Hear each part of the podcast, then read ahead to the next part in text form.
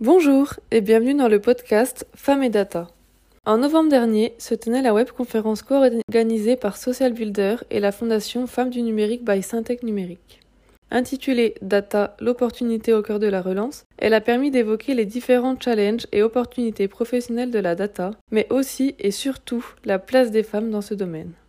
En fait, la Fondation Femmes du Numérique organise régulièrement des webinaires, conférences, où des interlocutrices inspirantes partagent leur vécu, leur carrière. Personnellement, je trouve leur prise de parole toujours très intéressante car étant une femme moi aussi, j'ai souvent eu cette idée en tête que le numérique, et plus spécialement la data, étaient des domaines réservés qu'aux hommes.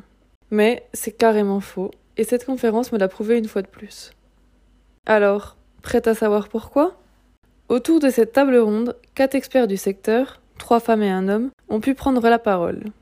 Ce qu'il en est ressorti, c'est que les femmes apparaissent souvent dans le domaine de la data par hasard et qu'elles ont tendance à beaucoup se dévaloriser. Or, nous savons que les capacités cognitives d'une femme et d'un homme sont strictement identiques.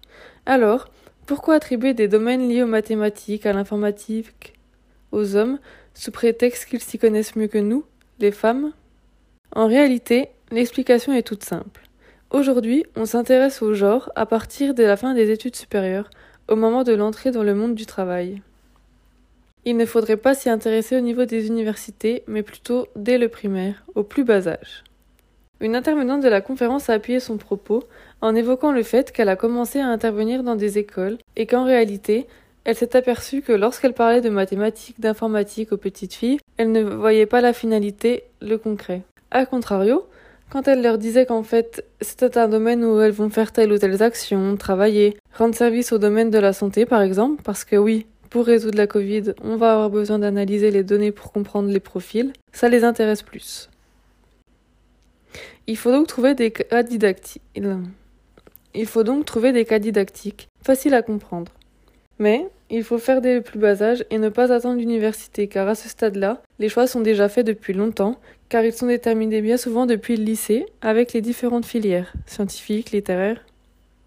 Plus tard, dans le milieu professionnel, on s'aperçoit que c'est aussi aux équipes actuelles de prendre en considération la richesse de la diversité et de rentrer dans la logique que les femmes vont accompagner, elles aussi, l'accueil de cette diversité de façon favorable ou qu'une loi les oblige à respecter telle proportion de femmes et d'hommes. D'autant plus que la présence féminine à des postes importants dans ces métiers est cruciale, car de plus en plus d'études se succèdent pour mettre en avant le fait que la mixité est un levier de performance.